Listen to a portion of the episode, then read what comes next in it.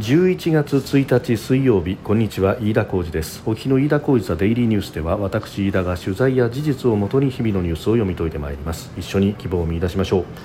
今日取り上げるニュースまずはアメリカのバイデン大統領と中国の習近平国家主席米中首脳会談が11月の半ばに行われる見通しになったというニュース。それから岸田総理大臣が COP28 に参加をするということで12月の初旬11月の末から12月の初旬にドバイに行くということが政府関係者の話として分かっておりますそれから海上保安庁に代表される海洋法の施行機関、えー、このトップが東京に一堂に会するという会議が、えー、昨日、今日と行われまして今日閉幕したというニュースを取り上げます。収録しておりますのが11月1日日本時間の夕方4時20分というところです。すでに東京の市を閉まっております。日経平均株価の終値は続伸でした。昨日と比べ742円80銭高3万1601円65銭で取引を終えました。えー、終値ベースで2.41%高ということで、えー、上げ幅は今年2番目の大きさだったということです。アメリカの株式市場で主要3指数揃って上昇した流れを引き継いだということ。それから為替相場が1ドル151円台まで、えー、上がったということがありまして輸出関連株が買いが入ったということでありました、まずは米中の首脳会談についてであります。11月の中旬にこの米中の首脳会談を行うということで原則合意したということが、まあ、ホワイトハウスからも発表となっております。アメリカ西部カリフォルニア州サンフランシスコで開きます。APEC の首脳会議の場で、えーまあ、そのタイミングに合わせて行うということのようであります。えーまあ、最終的な詰めというのは今やっている最中だということですけれども、まあ、先日、王毅、えー、政治局員兼外相がアメリカを訪問して、えー、そして、まあ、その場でのさまざまな詰めが行われたということが言われておりますけれどもその中で、えー、目処が立ったということのようであります。まあ、偶発的な軍事衝突を回避するために首脳による意識疎通というものが極めて重要だということ、まあ、これは特にアメリカ側がそれを意識していると、まあ、エスカレーションさせないために、まあ、この緊張感をコントロールしていくということにおいて、まあ、特に、えー、中国は意思決定にこの最高指導者の意思というものあるいはその判断というものがですね非常に重くなってきていると、まあ、かつてからそういう傾向があるということは言われておりましたけれども、まあ、その中でですね特にうん習近平政権3期目になってからというのはこの習近平氏の意図と意思というものが非常に重要になっているということは言われております。むしろトップダウンでないと物事は決まっていかないと、えー、そういう中ではこの首脳同士の意思疎通というものが非常に重要になってくると、まあ、あのその辺を見てですね特にアメリカのバイデン大統領が習近平氏との対面の協議にこだわってきたというようなことがありました、まあ、G20 の場で、えー、首脳会談が行われるのではないかという話であるとか。あるいは去年の G20 インドネシアで行われました。その場では立ち話程度の話はあったと、まあ、その後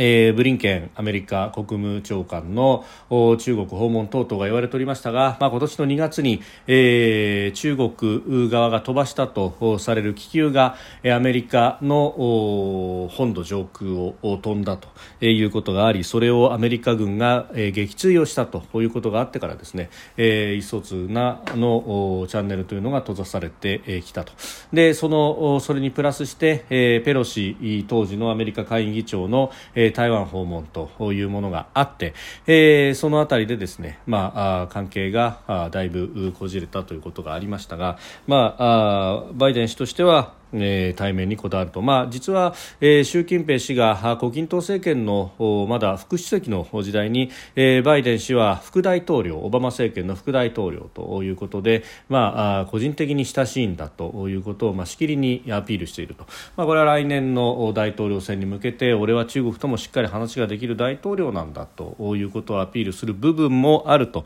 いう指摘も指揮者からはありますけれども、まあ、その辺もあって、えー、対面の協議にこだわってきたということがあったようであります。で、まあ、付け加えればですねアメリカが、えー、ウクライナさらにイスラエルハマスというところの2正面を強いられている中で東アジアは安定させておきたいという話があると、まあ、ただこれは日本としては非常に気をつけなければいけないところでもあって、えー、ウクライナであるとかあるいはこのイスラエル対ハマスというところが、まあ、さらに戦火が広がるということになっていってですね、えー、2正面で手一杯になってもう東アジアは何としても落ち着かせたいと。多少不利なディールであっても手打ちをしたいと。いうことになって、まあ、あ同盟国をやすやすと裏切るようなことはないとは思いますけれどもしかしながらここは油断してはいけないと。例えば尖閣あるいは、うん、沖縄というところですね、えー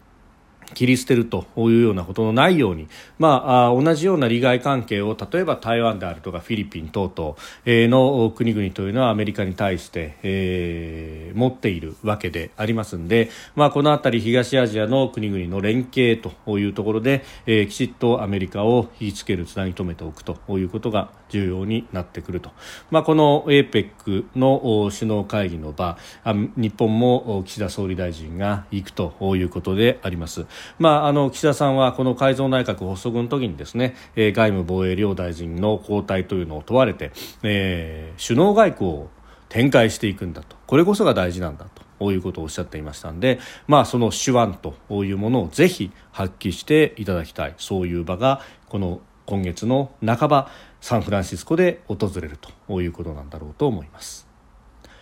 えー、そしてその外交の岸田ということで、まあ、あの今朝方ですねベタ記事レベルで報じられていたところなんですが、えー、岸田総理今月末から UAE アラブ首国連邦のドバイで開かれる予定の、えー、国連の気候変動枠組み締約条約締約国会議 COP28 に出席する、えー、方向で調整を進めているということであります。で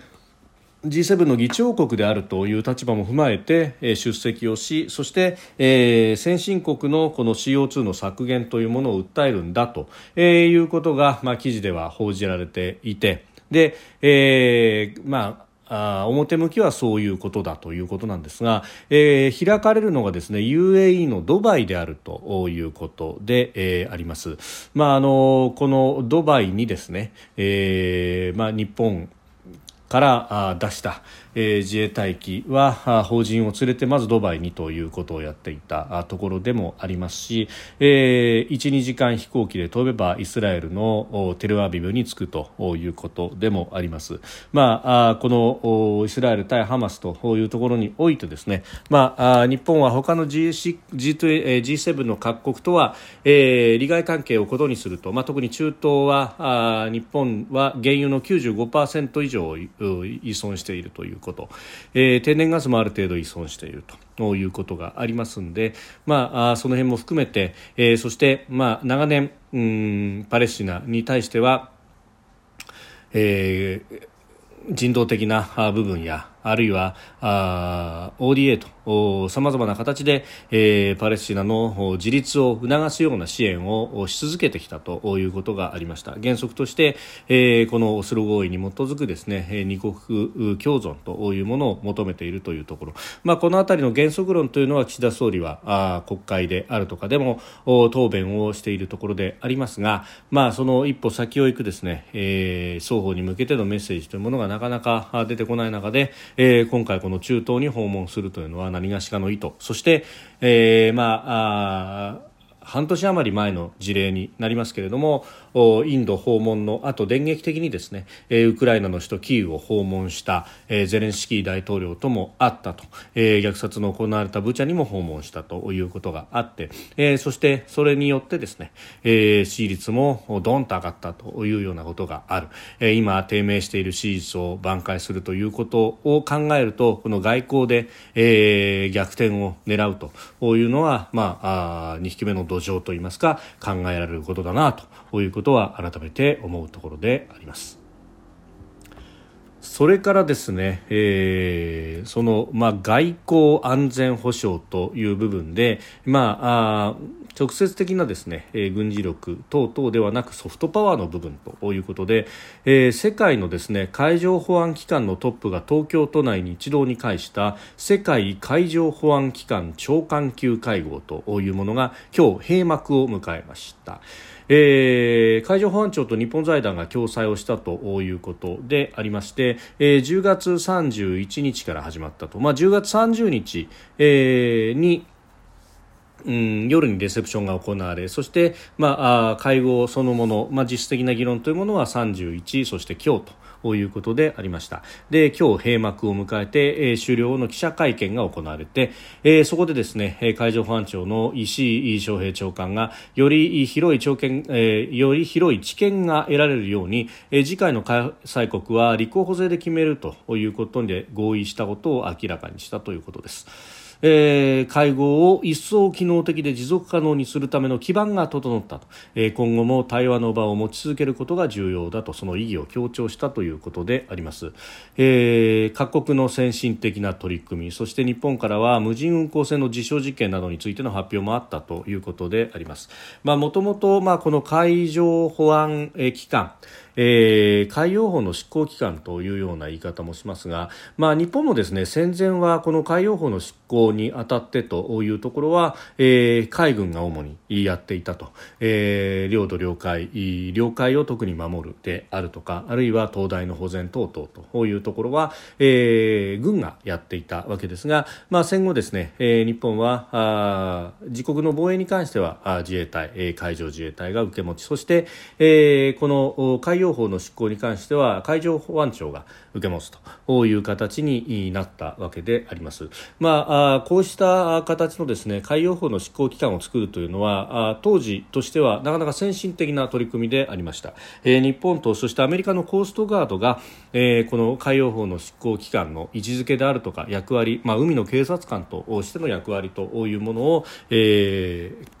切り開いてきたということがあります。で、まあ、あの、アジア各国もですね、もともとは軍が、えー、そうした方式もやってきたというところがありますが、他方ですね、えー、例えば中国が、えー、今、海警と呼ばれるところ、これはあの、かつてはあ水産においての漁政であるとか、あるいは、えー、まあ、いわばコーストガード的な役割の海艦、えー、であるとかですね、まあ、あの海艦は、えー、海の関税の方の艦を使って、えーまあ、密輸入、密輸出等々を取り締まるというような機関もありましたが、まあ、それらを統合してですね今、会計という機関を作っております。でそれそういった白い船があ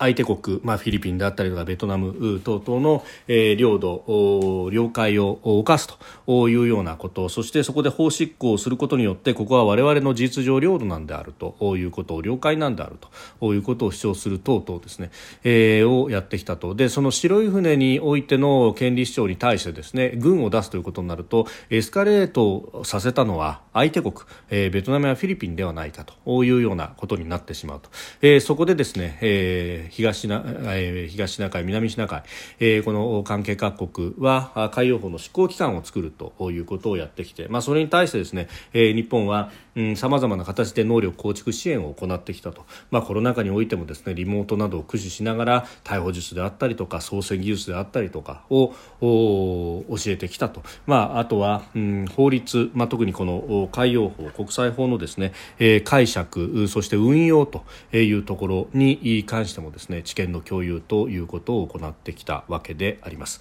まあ、こうした取り組みというところがですね、えー各国に対しての、まあ、あソフトパワー的な支援というところで、まあ、今回このトップが集まるということ今回第3回目ということでありますが、えー、行ったと、えー、岸田総理大臣もこのレセプションにおいては、えー、挨拶に来て、えー、そして、まあ、あこの、まあ、難しい時代においてですね、えー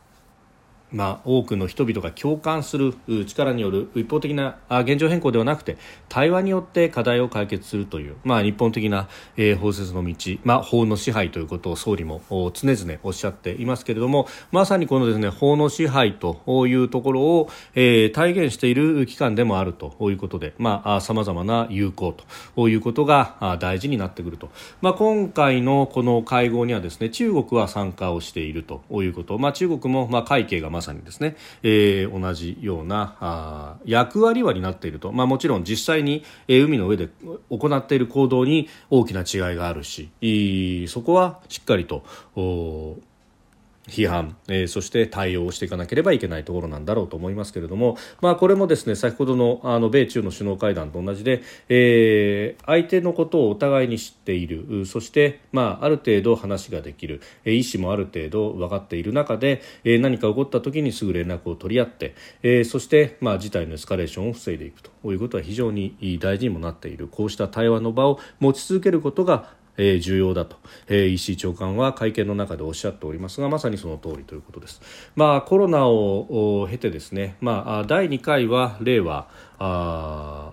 元年に、え、行われて、え、そして、まあ、4年経った今年ですね第3回が行われたということでありますが、まあ、今後は、え、立候補制でやっていくということであります、まあ、あ地味かもしれませんけれども非常に大事な取り組みがこうして行われているということであります。飯田浩司ザデイリーニュース月曜から金曜までの夕方から夜にかけてポッドキャストで配信しております。番組ニュースに関してご意見感想飯田 TDN アットマーク Gmail.com までお送りください。飯田浩司ザデイリーニュースまた明日もぜひお聞きください。飯田浩司でした。